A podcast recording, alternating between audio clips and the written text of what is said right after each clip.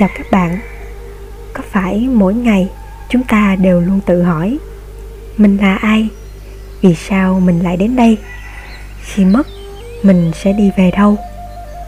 Và cho đến ngày hôm nay, những câu hỏi ấy vẫn chưa có lời giải đáp Để giúp bạn có thể dễ dàng tìm ra được câu trả lời cho những câu hỏi trên Hôm nay mình xin được phép chia sẻ với các bạn một bức thư Thư gửi các bạn trẻ từ bạn Diệu Thảo, đăng tải trên website www.langmai.org Chúng mình hãy cùng nghe nhé. Thư gửi bạn trẻ, Sống không chỉ là sống mà còn là nước nữa. Thân gửi các bạn trẻ như mình, Lời đầu tiên mình thật sự rất biết ơn sự động viên của quý thầy và quý sư cô làng mai để giúp mình mạnh dạn hơn để bắt đầu những dòng đầu tiên cho bức thư này với mục đích gửi đến các bạn trẻ như mình. Vậy mình là ai?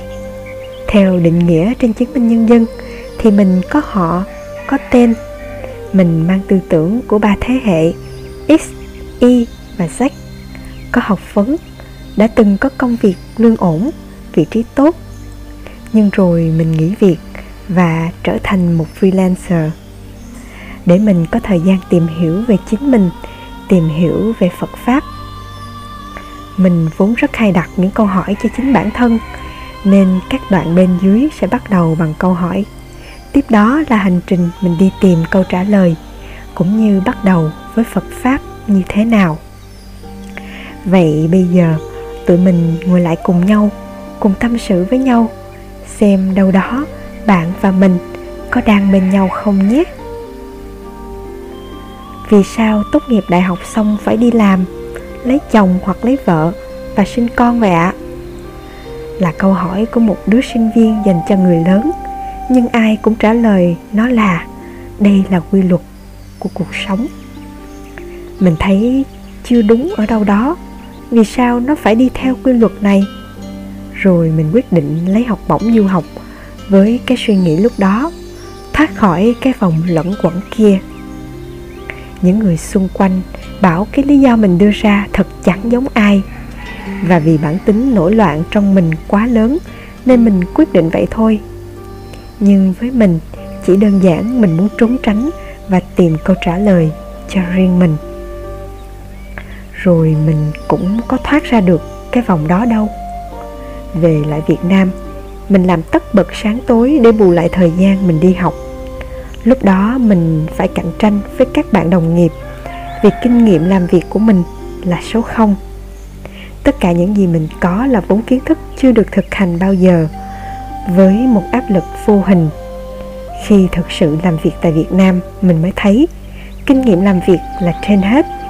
Đây là sức ép cũng như động lực khá lớn để mình làm bán mạng. Cụm từ mà mọi người nhìn vào thời điểm đó và nói đền đáp lại mình được đã được thăng chức, lên lương. Và rồi lần đầu tiên ấy cũng xảy ra, mình phải cấp cứu khi đang trên đường về nhà vào cuối tuần. Lúc tỉnh dậy thì thấy trần bệnh viện. Mình bật khóc. Khóc lớn ơi là lớn, khiến cho ai cũng nhìn. Rồi ba má cũng không biết có chuyện gì mà mình khóc to đến vậy. Chỉ có bản thân mình hiểu bài học sâu sắc vào lúc đó. Quan trọng nhất vẫn là sức khỏe và những người thân bên bạn. Đừng làm họ lo lắng vì bạn. Thời gian sau đó, tối nào mình cũng khóc và đặt câu hỏi, có đáng hay không? Có tiền thì như thế nào? Lúc bạn chết rồi, ai sẽ là người đau khổ nhất lúc này? Rồi mình bị stress. Rồi mình tự mâu thuẫn với chính bản thân và lặp lại vòng tròn suy nghĩ. Nhưng cái vòng cơm áo gạo tiền đó mình có thoát được đâu. Không có tiền thì cũng đâu trả được viện phí nếu mình nằm xuống. Mình bắt đầu không chịu được áp lực do chính mình tạo ra.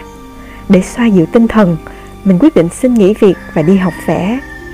Một lần nữa, mình vẫn loay hoay muốn thoát ra.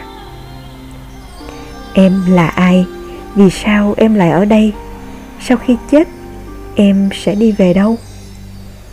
Có bao giờ bạn tự hỏi mình ba câu này chưa Đây là ba câu hỏi được một thiện tri thức đặt cho mình. Người mình gặp được lúc đi học vẽ và vẫn đang hướng dẫn mình thực tập đến bây giờ. Ba câu hỏi được đặt ra và mình phải tự tìm câu trả lời. Lúc đó mình băn khoăn nhiều lắm, không biết bắt đầu từ đâu và như thế nào cả. Mình đi tìm câu trả lời trên sách, triết học, trên mạng. Nhưng sách thì vô số, kiến thức thì nhiều vô kể. Cuối cùng, mình bị lạc lối. Cho đến khi mình nhận được gợi ý là tìm hiểu về Phật giáo. Từ nhỏ mình từng biết đến chùa, tụng kinh, quy y và nghe Pháp. Nhưng đến lúc này mình chợt nhận ra mình không biết gì cả một lần nữa, đầu mình như muốn nổ tung với những lầm tưởng, hiểu biết của mình về phật giáo. Mình bắt đầu tìm hiểu về các khái niệm đạo phật, tam bảo, tứ diệu đế, bát chánh đạo, nghiệp quả, nhân duyên, vũ trụ quan của phật giáo và nhiều nhiều các khái niệm liên quan khi mình tìm hiểu. Mình tiếp nhận kiến thức theo hướng đọc hiểu và chưa thể hiểu sâu về nó vốn liếng ban đầu của mình, tìm đọc trên Wikipedia hoặc các website diễn đàn Phật học, nơi cho mình kiến thức tổng quan nhất. Lúc này mình có sơ khởi lên được câu trả lời, nhưng mình không biết liệu câu trả lời của mình là đúng hay là sai. Mình mâu thuẫn với chính bản thân mình vào lúc này, và vẫn là bế tắc. Đời là bể khổ sau đó mình cũng chuyển công tác vài nơi. Câu chuyện bất đồng quan điểm với sếp. Công việc cứ lặp đi lặp lại mỗi ngày, hoặc đại loại các vấn đề chống công sở với đồng nghiệp, với nhân viên mình cũng gặp. Vui buồn, giận tuổi đầy đủ trải nghiệm. Thêm nữa, chuyện tình cảm của mình cũng xảy ra chia ly vào thời điểm này. Rồi mọi người truyền miệng nhau câu, đời là vô thường mà, có duyên thì gặp lại lúc mới nghe thì mình hoàn toàn chưa hiểu được rõ nghĩa của câu vô thường đâu. Cứ nghĩ theo hướng buông xuôi thôi ấy rồi khi những suy nghĩ tiêu cực xuất hiện và bắt đầu mất niềm tin vào bản thân, mình không biết mình sống vì mục đích gì nữa. Cho dù mình có biết về tứ đế, thì mình cũng chỉ đang nhìn mọi thứ xung quanh, ở đâu cũng là khổ đau. Cho đến khi mình vô tình ra nhà sách và tìm đọc cuốn trái tim của bụt, của sư ông làng mai, vì mình vốn muốn hiểu và thực tập về tứ diệu đế. Và thật là may mắn hơn nữa, khi mình tìm được kênh youtube làng mai, mình đến được với pháp thoại phật pháp căn bản, trái tim của bụt. Mình quyết định nghỉ làm và chuyển sang chế độ làm việc tự do để mình có thể tập trung nghe bài giảng của sư ông đều đặn. Mỗi sáng thức dậy, mình rất vui tâm trạng như quay lại thời đi học vậy.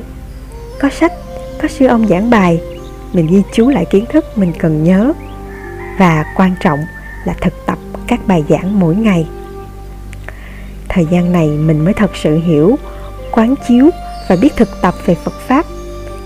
Khi gặp lại hai từ vô thường, mình không còn sợ hãi nữa.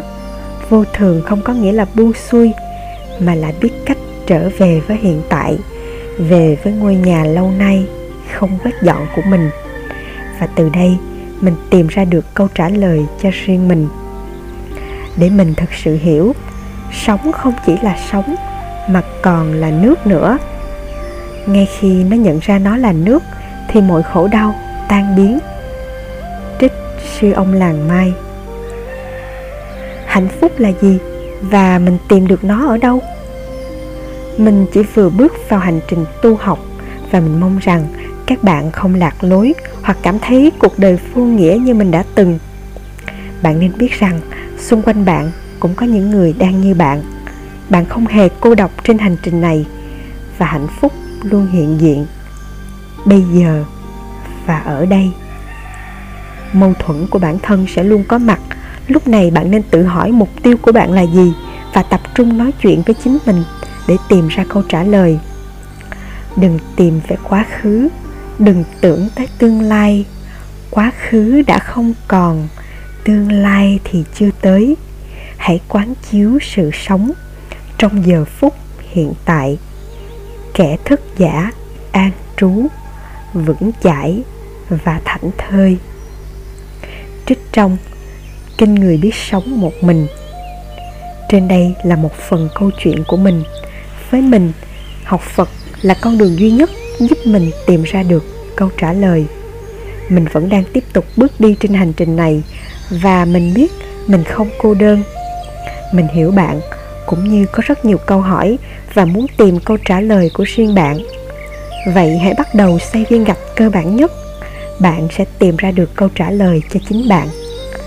Mình mong bạn luôn biết tưới tẩm những hạt giống thiện lành trên mảnh vườn của bạn để bông hoa ấy nở thật đẹp và hương hoa lan tỏa tích cực đến mọi người xung quanh. Đóng góp việc tốt cho xã hội, không nhất định phải đợi đến khi bạn sở hữu một cái gì đó đâu. Các bạn trẻ, các bạn thích trải nghiệm thì cứ trải nghiệm. Quan trọng là biết quay lại nhìn về chính bản thân và đặt câu hỏi, bạn thật sự muốn gì sau khi hết tất cả? Cảm ơn bạn đã đọc đến những dòng cuối thư này mong bạn tìm được câu trả lời cho chính bản thân và tưới tẩm một vườn hoa thơm ngát. Thân ái, mình, Diệu Thảo, Lương Phương Hạnh.